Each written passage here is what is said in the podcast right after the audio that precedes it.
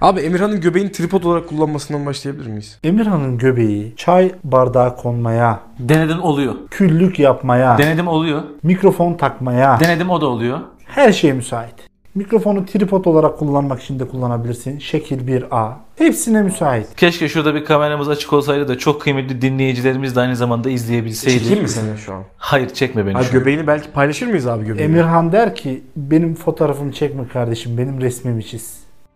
Evet değerli dinleyicilerimiz Ayrıksı Şeyler'in 2. Dünya Savaşı'nın Anatomisi isimli ikinci sezonunun son bölümüyle sezon finaliyle sizlerle birlikteyiz. Bu serimizde size 2. Dünya Savaşı'nı belirli kronolojik bir sıralama içerisinde aktarmaya çalışıp bugüne kadar duymadığınız, bilmediğiniz ilginç dipnotları sizlerle paylaşmaya çalıştık. Bu serimizde sezon finalini artık yapmış bulunuyoruz. Evet beyler sezon finaline hoş geldiniz. Hoş bulduk. O hoş bulduk abi. Bu sezon nasıl geçti Emirhan? Abi sezon çok garip geçti. Yani kah böyle daha önce duymadığımız şeyler duyduk. Daha önce görmediğimiz şeyleri göremedik. Çünkü bu sadece dinleme üzerine yapılı bir program. Allah Allah. ya bak beklemiyordunuz değil mi bunu? Kesinlikle Yani ikinci sezonun finalinde artık izleyicilerimiz demeyi bırakıp dinleyicilerimiz mi demeye başlayacaksın? Yani şimdi burada benim daha önce çok kıymetli dinleyicilerimize izleyicilerimiz diye hitap etmeye dair bazı beyanlarda bulunuluyor. Ben bunları şiddetle reddediyorum. Önüme olur da yarın bir gün bir ses kaydı gelirse montaj diyeceğim. Kim, kesinlikle hiç kimseye de inanmıyorum bu konuda. Gökhan sen ne düşünüyorsun bu sezon hakkında? Va- Efsane bir sezon oldu. Özellikle Hitler'le ilgili olan bütün konular. Çok güzeldi ya genel olarak.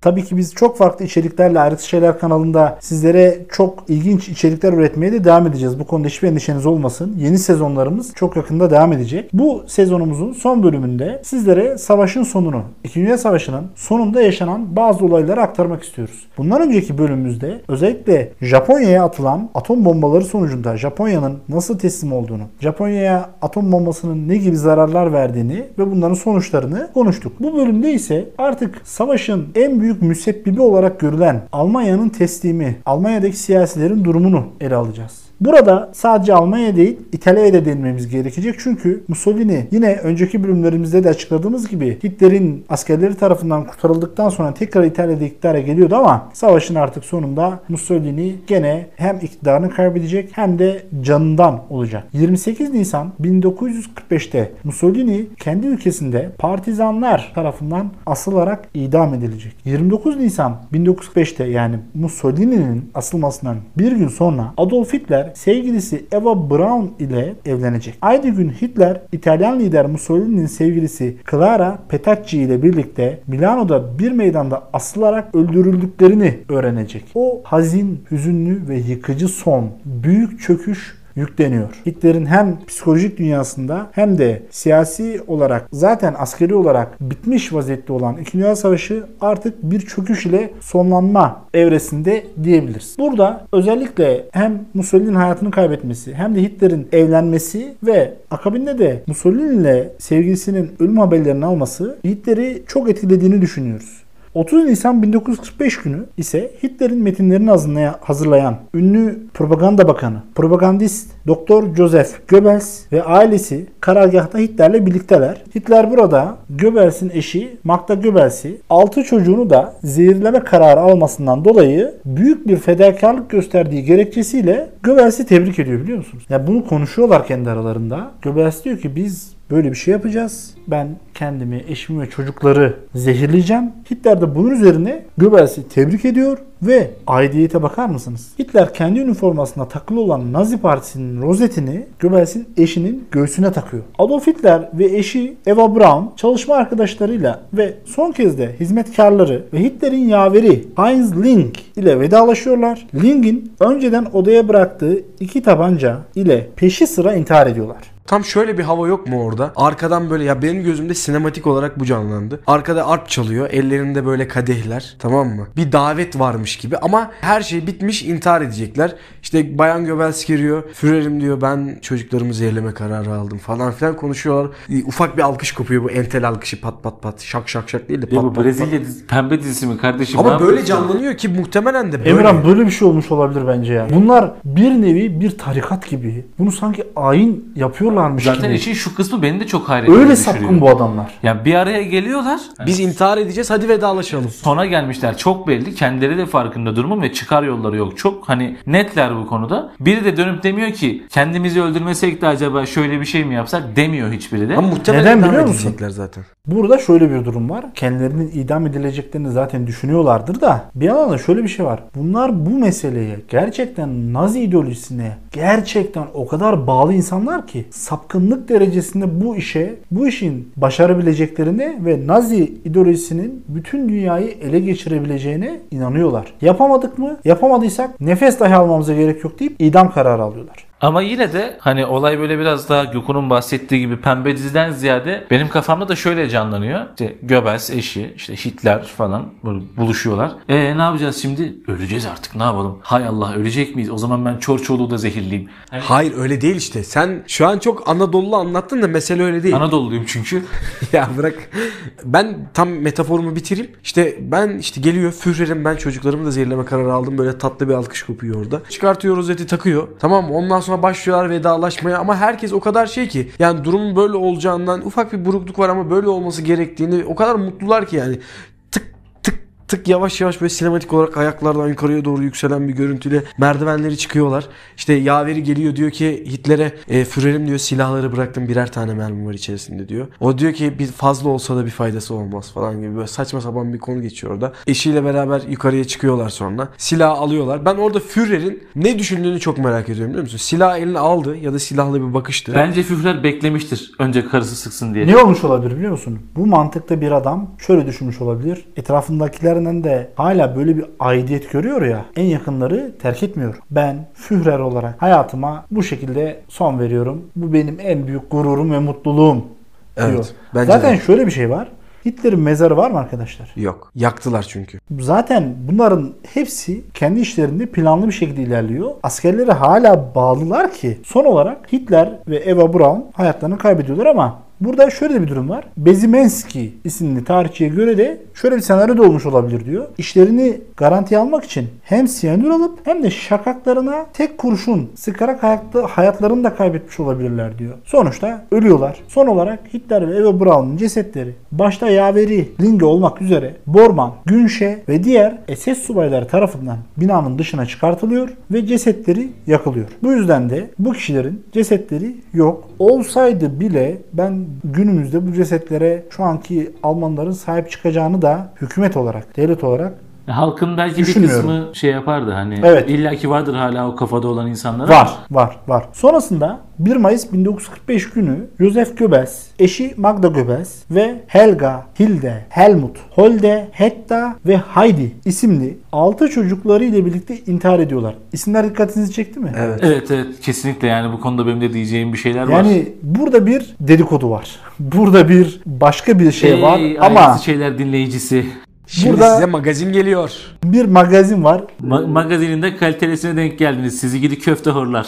Şöyle bir şey var. Ben bunu paylaşayım. Sonrasında sözü Emirhan'a vereceğim. 6 çocuk ve hepsinin isimleri H harfiyle başlıyor. Acaba neden böyle olmuş olabilir? Passa parola Emirhan. Şöyle ki Seversin böyle şeyleri. severim severim çok severim. Dedikodu dedim mi orada bir ben ben ve Hadi göbeğim devam, devam. Hadi olay yerine bekliyorlar, gireriz. Şimdi diyorlar ki bu Goebbels abimizin eşi olan Magda Goebbels ablamız Hitler'e yanıkmış. Hatta böyle taparcasına böyle hani amanın Hitler Bey falan böyle onun bir bakışıyla eğilir giderim dercesine bir çılgınlık seviyesinde seviyormuş. Ve sanırım o dönem Hitler'in asla evlenmeme gibi bir kararı mı ne varmış. O yüzden Hitler'le evlenemeyeceğini düşündüğü için Hitler'e en yakın olan adamla evlenme tercihinde bulunmuş. Ve hatta 6 çocuk sahibi olmasının sebebinin de Hitler'in adının 6 harfli olmasına falan bağlıyorlar. Yani böyle bir sebep olabilir. ve çocukların isimlerinin hepsi H Hepsi harfiyle H başlıyor. harfiyle başlıyor. Evet yani bunun da sebebinin yine Hitler olduğunu söylüyorlar. Dedikodunun dışında şöyle de bir durum var. Zaten Hitler'e kendilerini ve çocuklarını öldürecek kadar biat ettiklerinden dolayı aşkın dışında karı koca da böyle bir teslimiyet Ya, vardır diye bu düşünüyorum. arada bir şey diyeceğim. Hadi kendini öldürdün. Hadi ne bileyim eşini de öldürdün de. Ya çoluk çocuktan ne istedin? Ya ayıp be. İşte Nazilerin gerçek yüzü burada. Ya bu adamlar zihniyet olarak sapkın insanlar. Gerçekten de sapkınlar. Bu tarz sapkın zihinlere sahip insanların hem gerek senin verdiğin detayda olduğu gibi çocukların isimlerinin hepsinin H harfiyle başlaması ve Hitler'in ismindeki karakter sayısı kadar çocuk sahibi olması hem de Gökhan'ın verdiği anekdota uymaları çok normal karşılıyorum ben. Çünkü tam sapkın adamlar. Bunlar bunu yapabilecek insanlar. Zaten kendilerini öldürüyorlar, cesetleri yaktırıyorlar. Bir detay daha var. Onu da söyleyeyim araya kaynamasın. Evet önemli çünkü bu detay. Bu Goebbels'in eşi olan Magda Goebbels ablamız Goebbels'ten önce, Joseph Goebbels'ten önce bir Yahudi ile bir ilişki yaşamış. Doğru. Sonrasında Goebbels'le evleniyor. Hatta bu ırkçılık durumları artık Almanya'da ayyuka çıktığında dayanamayıp bunu Hitler'e kendisi direkt birinci ağızdan itiraf etmiş. Ya ben de zamanında böyle bir şey yaptım. Galiba benim de ölmem gerekiyor gibisinden. Hitler de direkt hani kendisi artık nedendir bilinmez ama azat etmiş onu hani bu suçların bu suçundan ötürü. Bu buradan da yola çıkarak şey tarzı bir teori de var. Yani Hitler de Magda Goebbels'e karşı boş değildi aslında ama gibisinden bir şey de var. Yani Bunların hem bu senin dediğin hem de diğer konuştuklarımızı destekleyici bir mektuplar var biliyor musun?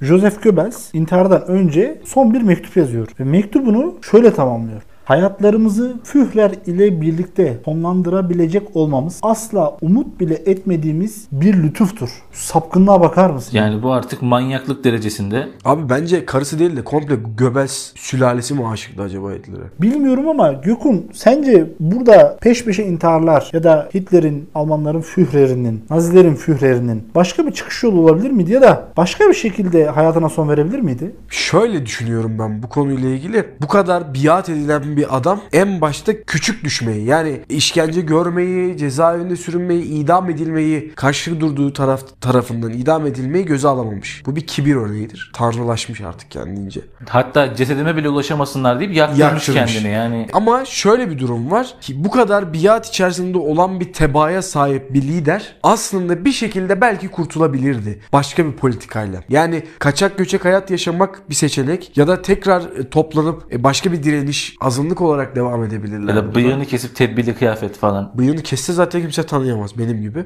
Öyle de olabilirdi. Ve şu da olabilirdi. Hitler ya hani Führersin ya sen. Konuştuğun zaman milyonlar dinliyor ya seni. Çıkıp konuşma yapar gibi kafasına da sıkabilirdi. Herkesi toplayıp arkadaşlar böyle böyle oldu. Sayın Tebam. Ama şöyle bir şey var. Bu yönetim halktan kopuk bir yönetim. Eğer gerçekten halkın arasına karışıp böyle bir konuşma yapsaydı Mussolini'nin başına gelen İtalya'daki partizanlar Mussolini'yi bulup yakalayıp kendileri astılar. Hatta çok uzağa gitmeye gerek yok. Yakın zamanlardan da örnek verebiliriz. Libya'nın devrik lideri Muammer Kaddafi'nin çok özür diliyorum dinleyicilerimizden vücudunun bir tarafına demir bir çubuk sokarak bu adamı kendi halkı öldürdü. Kendi vatandaşları tarafından linç edildi. Hitler bunu yapsaydı kuvvetle muhtemel soğuktan donmuş, çoluğunu çocuğunu kaybetmiş, açlık, sefalet içerisinde kalmış, bir yandan köylerine Ruslar dayanmış. Halk tarafından benim tahminim kuvvetle muhtemel linç edilirdi. Tabi bunu Göbes gibi biz bir lütuf olarak görmeyeceğiz. Çünkü bu lütuf Alman halkının üzerinde etkilerini yıllarca ve halen günümüzde dahi sürdürecek bir yük bırakıyor. Nazilerin konuştuğumuz gibi lider kadrosu intihar ediyor ve müttefiklerin Almanya'yı işgaliyle artık Nazi dönemi sona eriyor. 2 Mayıs 1945 günü Sovyet birlikleri Berlin'i alıyorlar. Yani bu eylemler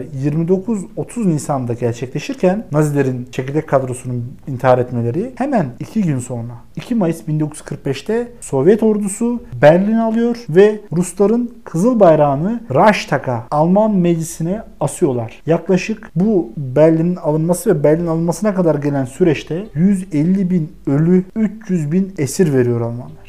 8 Mayıs 1945'te ise Wehrmacht yani Alman kara kuvvetlerinin komutanı Maraşal Kittel önderliğindeki generaller Almanya'nın koşulsuz şartsız teslim olduğuna dair belgeyi imzalıyorlar. Çöküş gerçekleşiyor ve Almanya kaybediyor. Burada kıymetli dinleyicilerimize her sezonumuzda ve her bölümümüzde olduğu gibi bir film ve bir kitap tavsiyesinde bulunmak istiyorum. Öncelikle filmden başlayacağım. Bu film yeni bir film değil. 2004 yapımı bir film. Filmimizin ismi, Türkçe ismi Çöküş. İngilizce ismi Downfall ve Almanca ismi Der Untergang. Hayır hayır der Untergang değil, der Untergang. Gökhan neymiş? Der Untergang. Tebrik ediyorum bu müthiş telaffuzlarınız için. Bizim şeyi andırmadım bu ya. Jamirio'yu andırmadım mı? Evet evet benim de aklıma o geldi ya. Jamirio. Bunu anlamlandıramayan dinleyicilerimize bir önceki sezonumuzu da dinlemelerini tavsiye ederiz. Burada bu çöküş filmini de izleyebilirsiniz. Aynı zamanda son dönemde daha önceki bölümlerimizde de bahsettiğimiz bir yazarımızın yeni bir kitabı yayınlandı. Daha doğrusu bu yazarımızın bu sefer çeviri bir eseri yayınlandı. Selçuk Uygur'dan bahsediyorum. Kronik yayınlarının genç yazarı hem kendi telif eseri de var. Bizim daha önceki bir bölümümüzde değindiğimiz üzere. Hem de çok önemli bir eseri orijinal dilinden Türkçe'ye kazandırdı ve bu eser Kronik yayınlarından Çöküş ismiyle yayınlandı. Dinleyicilerimiz bu süreci daha iyi anlayabilmek için bu kült nitelikteki eseri edinip okuyabilirler. Buradan da hem Kronik yayınlarına hem de Selçuk Uygur'a bir selam vermiş olalım. Tabi Almanlar kaybediyor ve Batı'da savaş bitiyor. Ancak Pasifik'te bazı çatışmalar hala devam ediyor. Örneğin 19 Şubat 1945'te Iwo Jima adasında Amerikalılar karadan ilk çıkarmalarını yapıyorlar ve tıpkı Guadalcanal muharebesindeki gibi Iwo Jima'da da büyük bir mücadele ortaya konuluyor. Yaklaşık 5 hafta süren bir çatışma silsilesinden sonra 26 Mart 1945'te Amerikan kuvvetlerinin adayı işgaliyle artık bu çatışmada sona eriyor. Adanın ele geçirilmesinden sonra 9 Mart 1945'te Amerikalıların şehirlerini bombalamaya başladığını ve B-29 Süper Kale ağır bombardıman uçağıyla Tokyo'yu yerle bir ettiklerini biliyoruz. Amerika Japonlara karşı üstünlüğü sağladığında ise Japonya'yı işgal etmek yerine bir önceki bölümümüzün sonunda da değindiğimiz gibi atom bombalarını kullanarak Japonya'yı teslim olmaya zorluyor. Böylece savaş hem batıda hem doğuda yani doğuda Stalingrad'dan itibaren Rusların Almanları püskürtüp gelip Berlin'i işgal ederek batıda hem daha önceki bölümlerimizde anlattığımız gibi Erwin Rommel'ın kaybetmesiyle Afrika'da hem de savaşın son günlerinde olduğu üzere atom bombalarının atılmasıyla Asya kıtasında artık 2. Dünya Savaşı Japonya'nın da teslim olmasıyla sona ermiş oluyor. Böylece kaynaklarda rakamlar farklılık gösterse de yaklaşık 50 milyon insanın ölümüne neden olan 2. Dünya Savaşı bütün mihver devletlerin yenilgiye uğratılması ve teslim olmasıyla resmen sona ermiş oluyor. Savaş burada bitmiştir. Almanya ve bütün mihver devletler kaybetmiştir. Bütün bir çöküş gerçekleştirmiştir. Artık bundan sonra bizi dünyayı soğuk savaş dediğimiz başka bir savaşın yükselişi de beklemektedir. İkinci Dünya Savaşı sona ermiştir.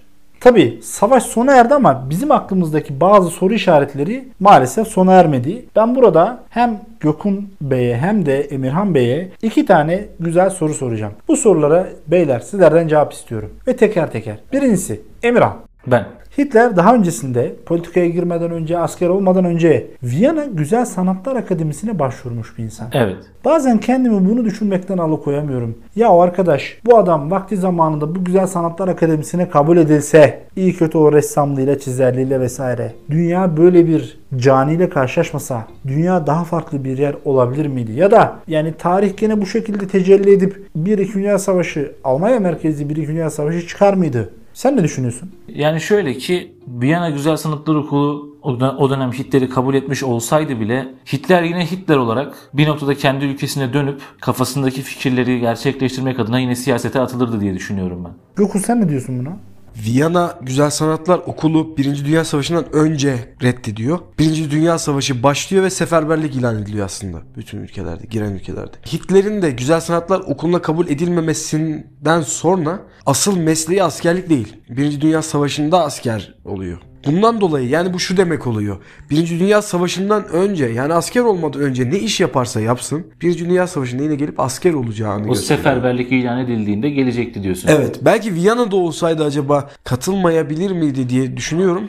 Hitler'de biraz memleket sevgisi de var ya hani. Onun dışında belki de daha da böyle bir başka bir kafayla, daha entelektüel, daha aydın bir kafayla savaşa katılıp ilerleyen süreçte Yahudileri yaktı. Ya bir Yahudiler yetmez herkesi yakalım babacım ya da ne bileyim daha böyle kitlesel, daha halka da hitap eden küçük bir yere değil de aslında şu an Hitler'in hitap ettiği küçük bir Alman toplu oluyor bir yerde. Daha da geniş, daha da eğitimli ve aydın bir şekilde daha da büyük bir icraatta yapabilirdi bence.